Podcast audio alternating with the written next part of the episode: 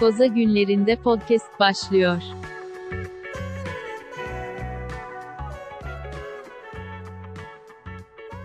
Herkese merhabalar. Lak Lak Podcast 2021 yılında 18. bölümüyle sizlerle birlikte 17. bölümü kaydettikten bir hafta sonra bu bölümü kaydediyoruz ama 17. bölümü kaydettikten 16 mı? Kafalar gitti benden. Ee, şimdi Tamam bakalım. Hemen bakalım. Şimdi şöyle 17. bölümü kaydettik bir hafta önce ama onu bir gün önce yayınladım ben. Dolayısıyla böyle bölümü yayınladıktan hemen bir gün sonra bir kayıt daha yapıyoruz. Arada olan olaylar biraz gümbürtüye gidebilir. Ee, bunu ben yarın ya da pazartesi salmaya çalışacağım ortamlara. Diyelim ama biraz şey hızlı bir giriş yaptım. Karşımdaki pek değerli Edil Bey'e söz hakkı vermedim. Merhabalar Edil. Estağfurullah Onurcuğum ne demek. Merhabalar, ne haber? İyilik, fena değil. Sen ne yapıyorsun? İyi abi ne yapalım? Podcast'imiz dolu dizgin devam ediyor. Yılları düzgün Devirdik. devam ediyor. Ee, gündeme ve piyasaya yön vermeye de devam ediyor. Devam ediyoruz ama işte öyle olmadı. Sanki Bitcoin düştükten sonra biz onu yayınlamışız gibi oldu ama e, Valla dinleyenler- çıkarıp gösteririm timestamp'i ya. Ne zaman kaydettiğimiz. Tabii, tabii, yok, Bayan zaten- beyan herkes görsün. bir de zaten ben ilk açtığımda o pazar günü bir düşüş olmuştu. 43'lerde seyrediyor falan demiştim. Ki ben e, iyi ki de dememişiz bu bir alım fırsatıdır diye, diye de bildirdi. Arkadaşlar dipten alın diye de bildirdik. İyi ki dememişiz. E, ki, Tabii size soracaklığınız hangi dip doğal olarak? Abi Yok. bu Bitcoin her seviyeden alınır, her seviyeden satılır. Bunu artık öğrenemediyseniz bunca yıldır e, size de yazıklar olsun. Bitcoin geleceğin parası diyebilir miyiz Adi? Diyebiliriz. Ee, Bu arada yani geç kaydettiğim şuradan da belli Onur'un söylediğine ek olarak. Ben şeyde Elon Bitcoin'leri bir kısmını sattı diye sonra açıklama yaptı. Hiçbirine dokunmadım. Bunu kim söylediyse şerefsizdir dedi. Allah orada evet bir böylelikle podcast'imizin bazı zümrelere ulaştığını da görmüş oluyoruz. evet, bu şekilde tescillemiş olduk. Şimdi bu aralar biliyorsun Şimdi bundan sonraki hedefim yurt dışına kaçmak diyeceğim ama zaten yurt dışındayım. O yüzden bilmiyorum. Herhalde ama bir dakika sen Elon'la kapışman Amerika'da olduğu için senin oradan Cayman Islands mesela ha, bir yere yine kaçmam lazım mı? Ya bir yerlere kaçmanı öneririm. E, çünkü bu iki iki Titan'ın savaşı denebilir. Biliyorsun e, Doğru. bir ara şeyin eksikliğinde, Elon'un eksikliğinde, daha doğrusu senin ek- eksikliğinde Elon piyasada böyle kendine bir racon kesme çabasındaydı. Biraz başı boştu değil mi? Başı Doğru. boştu. Herkes söylüyor zaten. Ve e, San Francisco Pierre'ini e, çok affedersin gangsterler çökecekti sen olmasaydın. Ben neyse Allah'tan artık gündelik kayıtlarıma başladım. Evet. Herkes izleyeceğim. bundan sonra. Yani nedir peki bu San Francisco Pierre ile ilgili bu dönem bu hikayeleri bi- biliyor musun nedir? Valla şimdi Pierre Fo- Fort do- 49 da derler, 9 derler. Nedir bu olay? 51 de derler. Yani Abi, şu doğru mudur? Ee, yani sen gelmeden önce orayı fokların bastığı söyleniyor. Do- doğru mu? do- doğrudur. doğrudur. Yani koskoca koskoca Amerikan devleti Pierre'i foklara bırakacak değil. Valla işte biz zamanla yatırımımızı yapmıştık alanlarımıza Evet. ama ki e, biraz şey çıktılar. Ne derler? Do- Doğru kelimeyi bulamadım şu an ama biraz pislik çıktılar. Foklar. Pislik de demeyeyim. Pislik çok ağır bir laf ya. Fok, ama bir şey diyeyim mi? Ben açıkçası şundan da birazcık ben şu rahatsızlığı anlıyorum. Mesela bu fokların Pierre'deki bu fokların bazen üstlerine yemek atıyorlar. Ve herhangi bir mesela orada bir tane bayan fok var diyelim. Biliyorsun foklar ikiye ayrılır. Erkek ve bayan. O bayan foku yemek veren Öyle mi kişi- acaba? İkiye mi ayrılıyor Onur? Belki birden, Doğru. Ama- fazla da olabilir yani. bir, bir, bir bayan fok için Edil, bir bayan fok için oraya yemek veren kişinin ben bayan olmasını beklerim. Hmm. Yani çünkü bizim örfümüzde, geleneğimizde bir erkekten yem alan bir fok yani hoş hoş değil. Hoş Doğru. değil. Ben o açıdan çok Hoş değil. düşünmemiştim ama Dolayısıyla bu şu an bir aydınlanma yaşadım. Semi aydınlanma bu. PR çok su kaldırır diyebilir miyiz? Bu PR'de büyük olaylar dönüyor son zamanlarda. Ben gerekli açıklamaları yapıyorum. Ee, söylediklerimi yalan, yalanlayanlara da kayıtlarımla geleceğim. Aa, Arkaya koydum abi odunları sıralı dizdim. Ee, Yapacağım. Odun önünden yapacağım. Elif bir de ben şey de çok dikkatimi çekti. Normalde bundan önceki konuşmalarımızda arkanda bir Spider-Man posteri görüyordum. Evet. Bu sefer niyeyse Hazreti Ali görüyorum. Kılıcı, da çıkmış mı abi? Kılıcı Evet da var abi. orada. Evet abi ne alaka? düşünsene bir bölüm bir bölümde arkada Spider-Man olduğunu düşünsene. Pazar günü gelen videoda. Neyse. Evet bu bölümü biz o zaman pazar günü yayınlayacağız. Ee, Türkiye yerinden oynar diyoruz bu podcast yayınlandıktan sonra. Diyelim. Ya zaten oynuyor biraz da iyice zelzeleye şey ol, sebep olabiliriz gibi. Olabilir, olabilir. Senden bunu beklerim. Şimdi abi Türkiye ile ilgili mesela senin hiç bilmediğin bir şeyden bahsedeceğim. Hiç muhtemelen duymadığın. Ee, en son Türkiye'ye ne kadar önce geldin? Bir buçuk sene oluyor. Bir buçuk sene içinde Türkiye'de yeni bir ürün keşfedilmiş abi. Ee, yani ülkemiz atılımlarına devam ediyor AKP liderliğinde. Nedir abi? Türkiye dünyaya e, soğuk baklava abi. Soğuk baklava diye bir şey var artık. Hiç duydun mu? Soğuk baklava. Evet, hiç duymadığını tahmin ediyorum. Çünkü ben hiç duymamıştım. Çünkü hiç kimse daha önce hiç duymamıştı. Ve artık efsane soğuk baklava diye e, bir ürün var. Girek Nedir sözlüğe bak. Yani baklavadan Abi soğuk baklavayı sana şimdi kimin ağzıyla anlatayım? Ee, olayın seç gerçek biraz. olayın gerçek yönünü mü anlatayım yoksa e, pazarlanan yönünü mü anlatayım? İkisini de anlat ya. Belki bilmeyenler. Abi çok güzel, buz gibi, soğuk, çok hafif, süt iyi oluyor. Dolayısıyla ben çok sevdim bunu. Hep bunu yiyeceğim. Diye bir pazarlama ağzı da olabilir. Pazarlanan kısmı. Evet. Şimdi ben bir pastaneci ağzıyla olayı anlatayım. Abi elde baklavalar kaldı, bayatladı bunlar. Ne yapacağız biz bunları? Üzerine birazcık süt ve krema dökelim. Üzerine de e, çikolata şey parçacıkları ya da kakao serpelim ya da işte Ha serpelim. bir dakika. Ha bir şeyler ekleniyor yani. Düz baklavayı soğuk Hayır, hayır. Baklava bayat önce bak şöyle normal baklava yapıyorsun. Kalitesiz malzeme kullanabilirsin. Hiç önemli değil. Çünkü Tamam. artık çıtır çıtır olması falan gerekmiyor. Tamam. Tamam mı? Bunu satabiliyorsan bu haliyle satıyorsun. Oradan bir cukka. Satamadın. Çöpe atacağıma diyorsun ki ben bunu değerlendireyim. Diyorsun Şey- ki evet bunu ben de yani bu ülke hala ortada. Diyorsun ki ben bunun Evet. üzerine birazcık süt ve krema dökeyim. Hı hı. Ondan sonracığıma onu bir iteliyorsun. Sonra millet ona laf ediyor. Çakıyor gibi oluyor böyle. Lan Ha, üzerine bir şey daha koymak lazım. ha bize bize bize bayat ürün mü iteliyorlar falan diye bir kullanıyor. Çünkü fiyat da az buz değil yani. Nereden baksan baklava fiyatı. Ha bir de aynı fiyata da gömüyorlar. Tabii Güzel, tabii. güzel. tabii. Bravo. Mesela Livan'ın sitesinde bakıyorsun efsane soğuk baklavada %40 indirim diyor. 90 liraya satıyor kilosunu. Çok enteresan. Üzerine çikolata mı koyuyorlar? Abi üzerine kakao yani ben farklı bu konuda farklı akımlar var. Ülke bu konuda da birleşememiş durumda. Soğuk baklava konusunda da bölünmüşüz. Bazıları çikolata parçacıkları serpmiş. Bazıları fıstık serpmiş. Bazıları kakao dökmüş. Ha, fıstık üzerine fıstık. Inception gibi. Hı. Evet. Fıstıkception denir ona.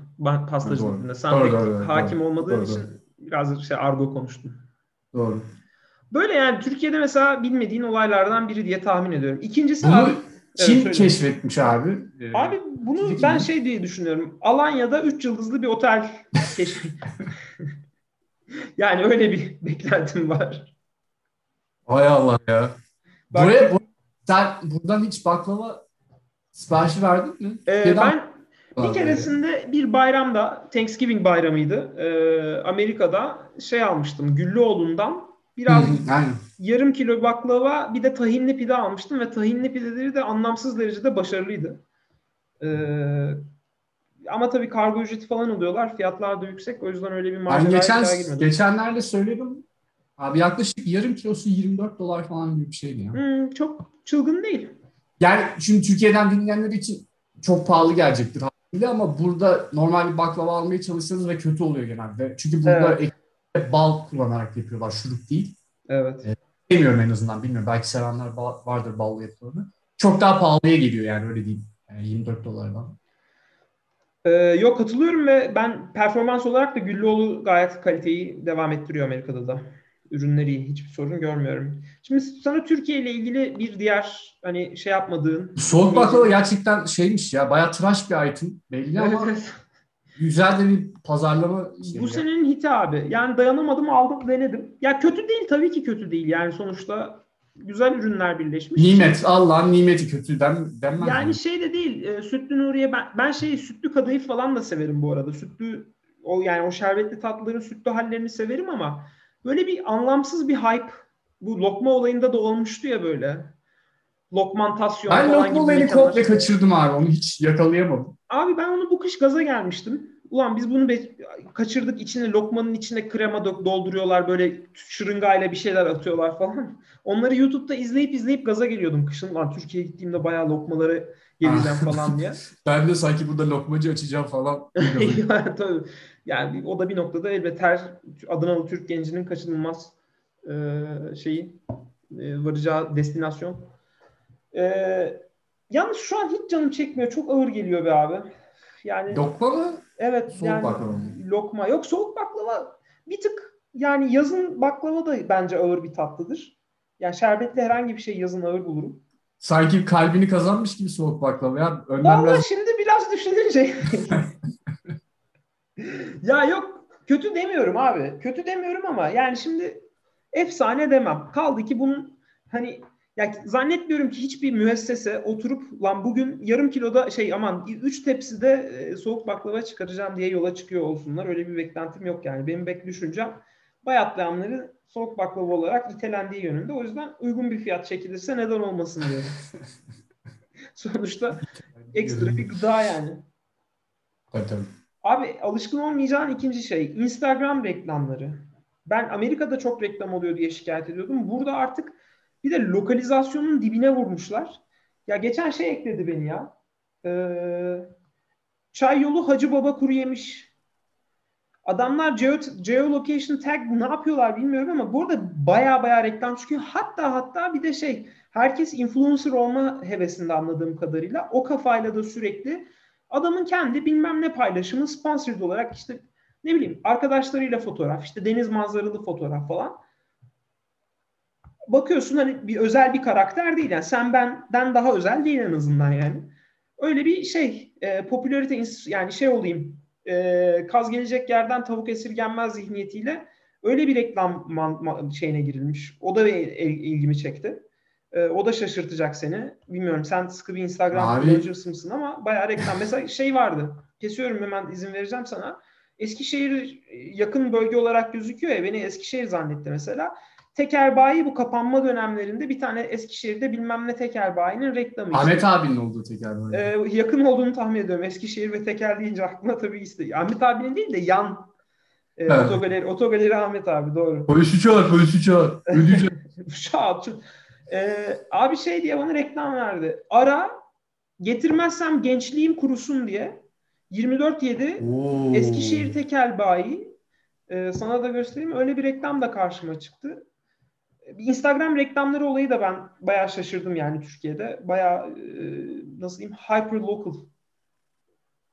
Abi ben zaten önceki yayınlarda konuşmuştuk ya abi. Türkiye'de atıyorum köşedeki teker, teker, büfe, işte Hmm. market, WhatsApp'tan ulaşıp sipariş verebilme lüksü inanılmaz bir konsept yani. Bunda Milyon. böyle şey yaptı böyle. Oha çok iyiymiş falan dedi. Aa işte dijital, dijitalizasyon.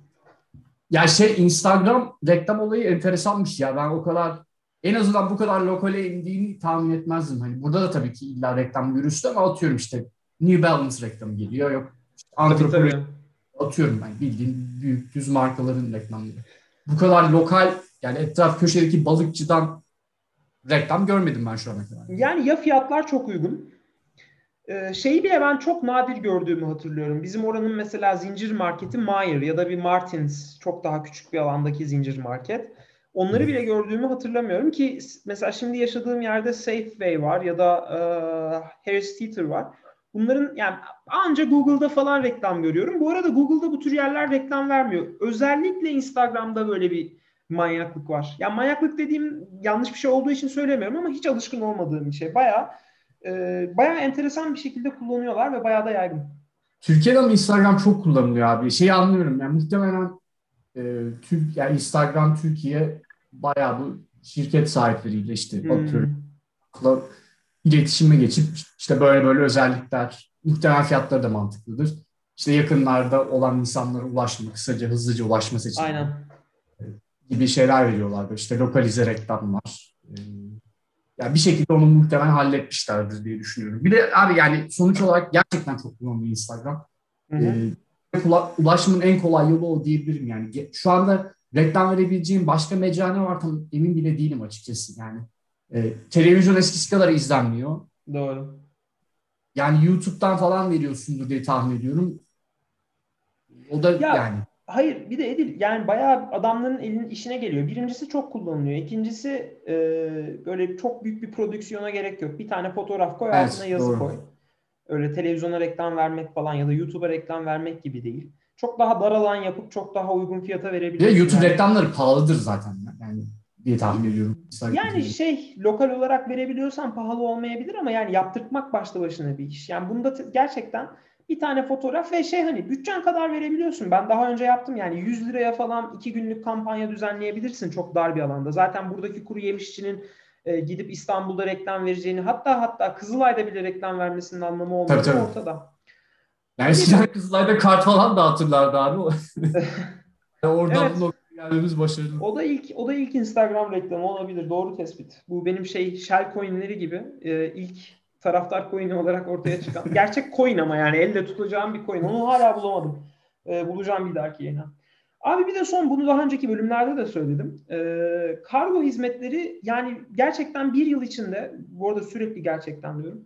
Bir yıl içinde çözmüşler adamlar bu işi. Ya, bu kara- koronanın da tabii bu işte etkisi var ama Eskiden ben hep şey diye düşünürdüm bu iş çözülemediği, çözülememe sebebi olarak. Türkiye'de benzin çok pahalı. Ee, o sebeple bu dağıtım işi yani bir ürün atıyorum 30 liralık bir ürünü dağıtıma çıkmak başlı başına zaten 5-6 lira tutacak. Dolayısıyla motosiklet bile olsa pratik değil gibi düşünürdüm ama e, bu iş çözülmüş bir, bir şekilde. Birden fazla kargo firma, firması bunu üstleniyor. Amazon bilmiyorum kimle çalışıyor. Kendi altyapısını mı kurmuş? Ama işte hepsi buradasından Trendyol'una, Çiçek Sepeti'ne, e, yemek ve şey teslimi yani iki gün içinde teslim çoğu sağlıyor. Peki mesela şeye güvenir misin onu? Pardon. Ya oraya girdim. Yo, Atıyorum. ya, Yani bilgisayar siparişi falan versen gönül rahat. Çünkü ben genelde öyle şeyleri duyuyorum böyle. Bir şey kayboldu diyor. Bilgisayarımı Ha, Türkiye'de. Türkiye'de. Ee, genelde ben- Peki rezalet başlıklarının birçoğu öyle oluyor ya. Ben öyle bir kayıp hiç duymadım. Ee, ben monitör sipariş ettim. Ya tabii ki bir bilgisayarla kıyaslanacak bir fiyat değil ama fena da değildi yani. Ee, hepsi buradan monitör sipariş ettim. Üç gün içinde geldi. Bir sorunla yaşamadım. Ee, zaten kapıda kapıya teslim. Ya, Belki benim tabii şöyle tabii bir avantajım var. Hani bir e, kapalı bir site içinde olduğu için ya sitenin girişindeki güvenliğe verecek ya da kapıya gelip bana teslim edecek. Bana gelmediği, imzalamadığım sürece onu yapabilecek belli bir miktarın üzerinde onu yapamazlar diye düşünüyorum. Ya daha doğrusu benim sorun şu şekildeydi abi. Ya günde binlerce, milyonlarca hatta sipariş dönüyordur. Hı hı. Bayağı pahalı e, şey nesneler neticede. Hı hı. E, mesela diyelim bir sıkıntı başına geldiği zaman atıyorum pahalı bir bilgisayar aldım ve kayboldu hı. falan.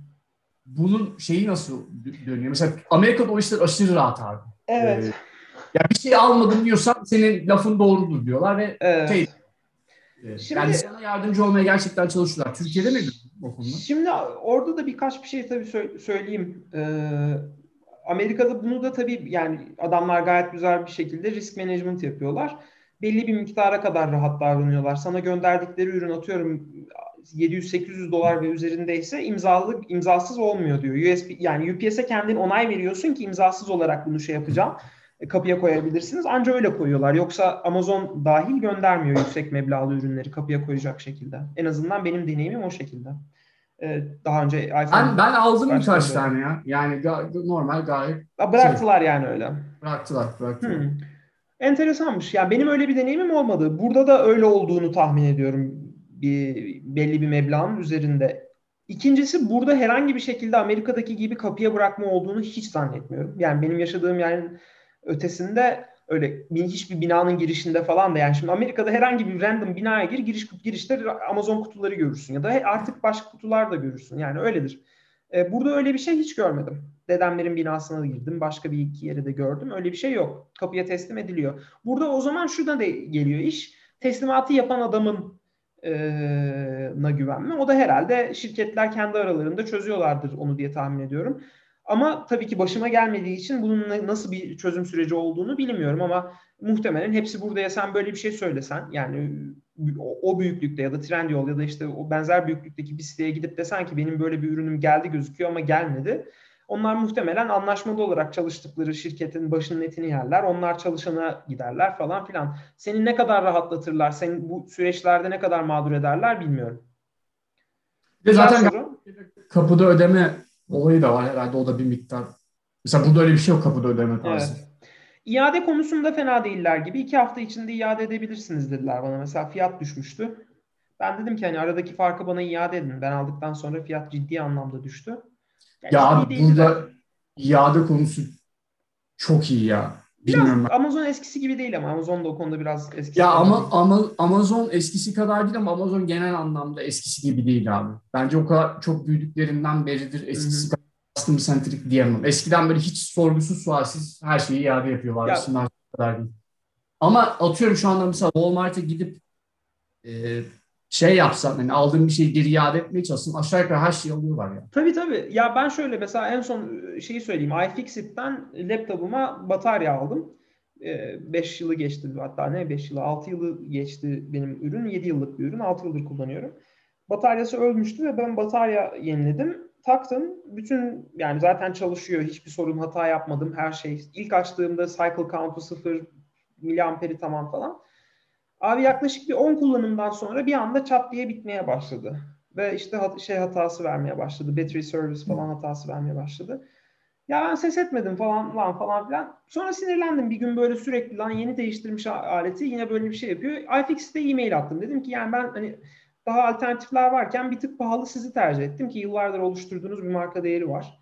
Ee, işte guide'larınız falan işe yarıyor. Ben sizden aldım bu ürünü. Sıfırdı. Bir sorun yoktu da. Ee, o yüzden size ilk başları dönmedim ama bir ay kullandıktan sonra 30 cycle yaptım alette ve battery yine service diyor. Aa kusura bakmayın isterseniz size yenisini gönderebiliriz isterseniz karta iade yapabiliriz dediler. E ben dedim kullanacağım bunu yenisini gönderin bana o zaman. Tamam eskisini göndermenize gerek yok. Sadece e, pil şey olan bir yere nedir onun adı? Hmm, dispose edilebilen yerde dispose edin işte geri dönüştürün dediler. Bir de seri numarasını atabilirseniz iyi olur bilelim dediler. Bu. Yani öyle benden pili geri alayım, ben de bir kontrol edeyim falan öyle bir şey yok. Ben şimdi Amerika'dayım, sonra yaparız dedim. Tamam dediler. Bu yani hani e, Amerika tabii bu konularda bir ekstra iyi olma durumu var. Benim Old Navy'ye benim öyle bir iade olayım olmuştu. Ee, Abi bazı şir- şirketler de şey ya ömür boyu iade falan bile var Amerika hmm. böyle. Kolombiya'nın, Kolombiya'nın ürünleri e, ömür boyu e, garantili en azından bazı şeyleri. Mesela fermuar bozulmuştu. Kolombiya banyesine götürdüm ben. Ee, yani fermuar durduk yere kendi kendine gitti. Tamam dediler aldılar.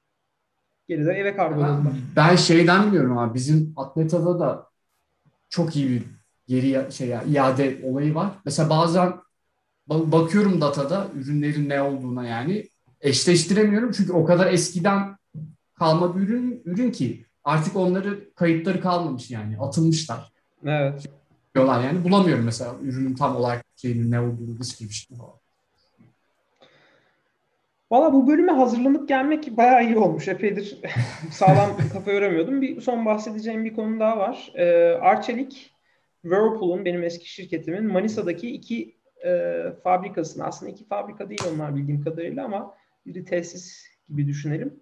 E, 78.3 milyon euroya satın almış Arçelik Whirlpool'dan. E, enteresan bir işlem. Detaylarını çok yani tabii ki detaylarını çalışıyor olsam da bilemezdim. Sadece basına yansıyan kadarını biliyorum. E, çamaşır makinesi ve buzdolabı üretme kapasitesi var deniyor. Ben çamaşır makinesi çıktısının buradan olduğunu bilmiyordum. Buzdolabı ile ilgili şey olduğunu biliyordum ama burada research de yapıldığını biliyordum. Üretildiğini de biliyordum. E, hatta öyle bir anlaşma yapmışlar ki 3 yıl boyunca şeye e, Arçelik oradan Arçelik'ten çıkan ürünler Whirlpool'un Avrupa pazarında Whirlpool markası işte Indesit ya da işte Whirlpool'un diğer markaları şeklinde şey de yapılacak. Piyasaya satış da yapılacak. Yani Whirlpool satıyor şeyi fabrikaya ama ürün almaya devam ediyor o fabrikanın işletilmesinden. O da enteresan bir durum. Yani iki rakip firmanın birbirine bu kadar rahat e, üretim bandı paylaşması çünkü Avrupa'da rakip yani biz Whirlpool'dayken bize sun, işte şey yapılanlarda işte ülkelere bazı rakipler falan gözüktüğünde Avrupa'da Beko Arçelik rakip olarak gözükürdü. Enteresan buldum. Tam olarak neye yoracağımı da bilemedim. Yani e, ortada bir şey varsa hmm,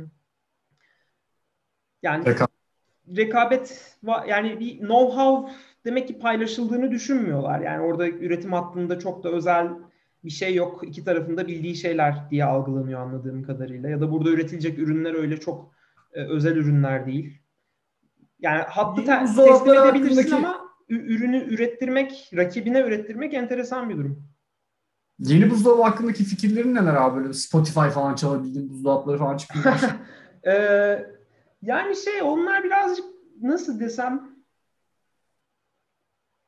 ya tabii ki asıl amacı onların şey değil. Spotify çalsın diye üretilmiyor da onların asıl amacı şey olarak üretiliyor. Birincisi abi e, dokunmatik ekran ve böyle güzel grafik is, işlemci koyman gerekiyor. Yani e, ortalama bir buzdolabı, sıradan bir çamaşır makinesi işlemcisiyle o ekrandaki güzel görünürtüler, internet bağlılığı, hadi internet bağlılığını yapabiliyorsun ama o güzel grafikleri yapamıyorsun. Grafik için iyi bir işlemci gerekiyor e, şirketler de şey yapmaya çalışıyorlar. Bazı şeyleri standartize etmeye çalışıyorlar. Yani kendi işletim sistemini koyayım tamamen e, işte sürekli o işletim sistemiyle uğraşayım, onun güvenliğiyle uğraşayım, zartiyle uğraşayım falan yerine Android'i tercih edip kafam rahat. E, arka planda güncellemeleri de yapılıyor. Ben bunun üzerine develop ederim.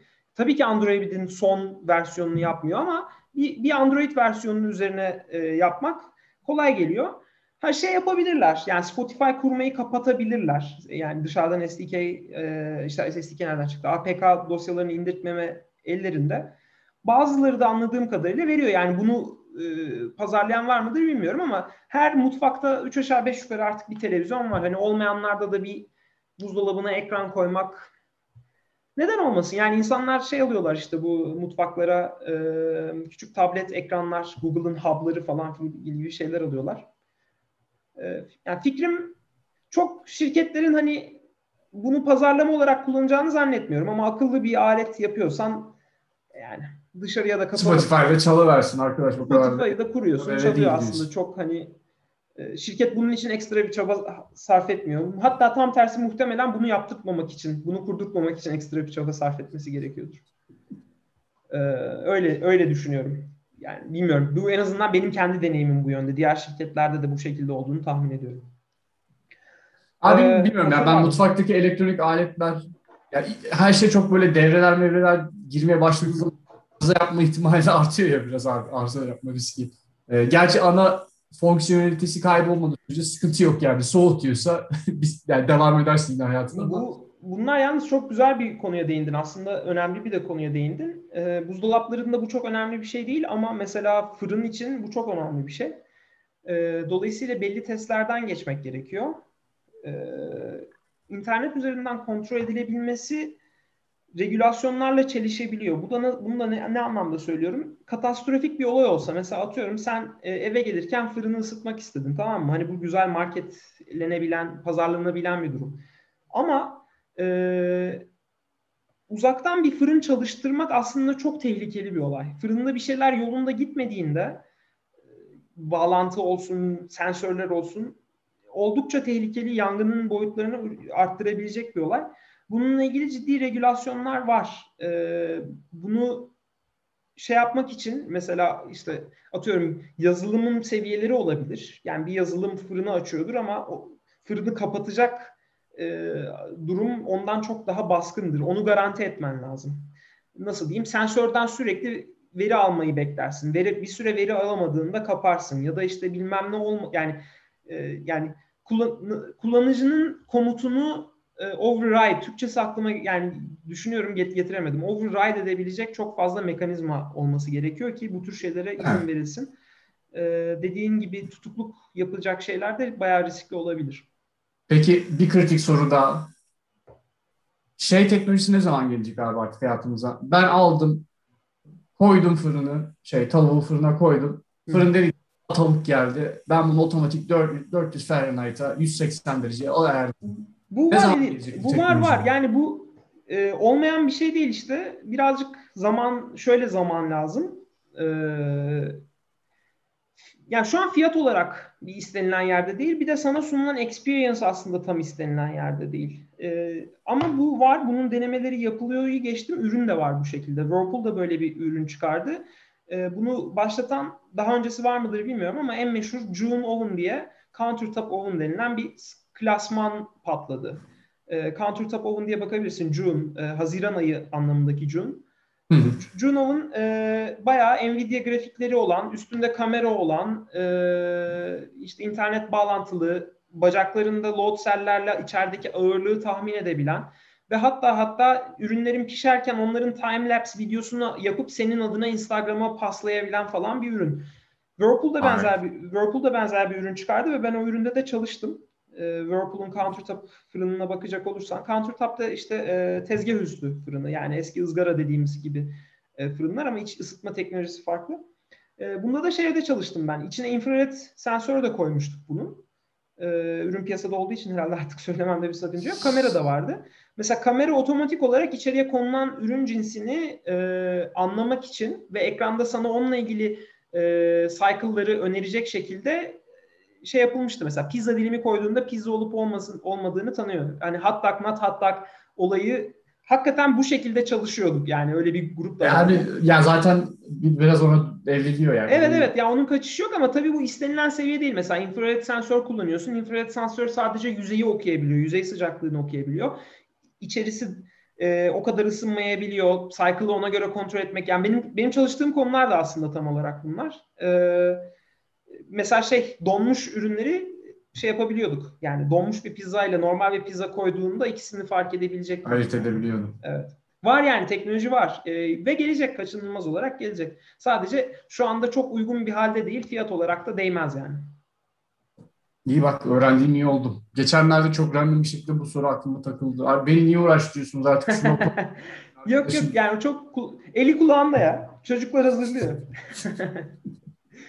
Valla bu bölüm e, bence tadında burada bırakabiliriz. Ben kargoyu da konuştum. Bitcoin'in çakılma durumu var ama yani konuşacak çok da bir şey yok. Biz bunun affedersin e, bildurunu Her çakılma bir alır fırsatı olur. Öyle demeyelim de. Öyle de demeyelim de. A- abi yani tabii bu arada yatırım yapan belki insanlar vardı dinleyenler arasında. Ya onu da şey söyleyelim. Ee, hani herkes illaki bir noktada ters yakalanmıştır ya. Çok da sıkmasın insanlar canım. Abi canım. Biz şeyden korksak coin almazdık. Demirden Tabii. korksak coin almazdık diye bir atasözü Bu var. kadar. Abi o zaman güzel bol konuştuğum ve kendimi daha özgüvenli hissettiğim bir bölümdü. Ee, sevgili dinleyenlerimize teşekkürleri sunarız. Tavuğu duyunca cana geldim valla. İyi iyi. Güzel. Öyle. Yakında havacılık konusunda da. Şey. Valla bildiğim bir konuda bak bu çok nadir bildiğimiz konularda atıp tutuyoruz Edi. bu podcast'te Tabii canım bilmediğimiz konularını atıp tutacağız. ilk defa ilk defa bildiğim yerden geldi. Herkese iyi haftalar şimdiden. Dikkat edin kendinize bay bay. Dipten alın dipten. Koza günlerinde podcast sona erdi.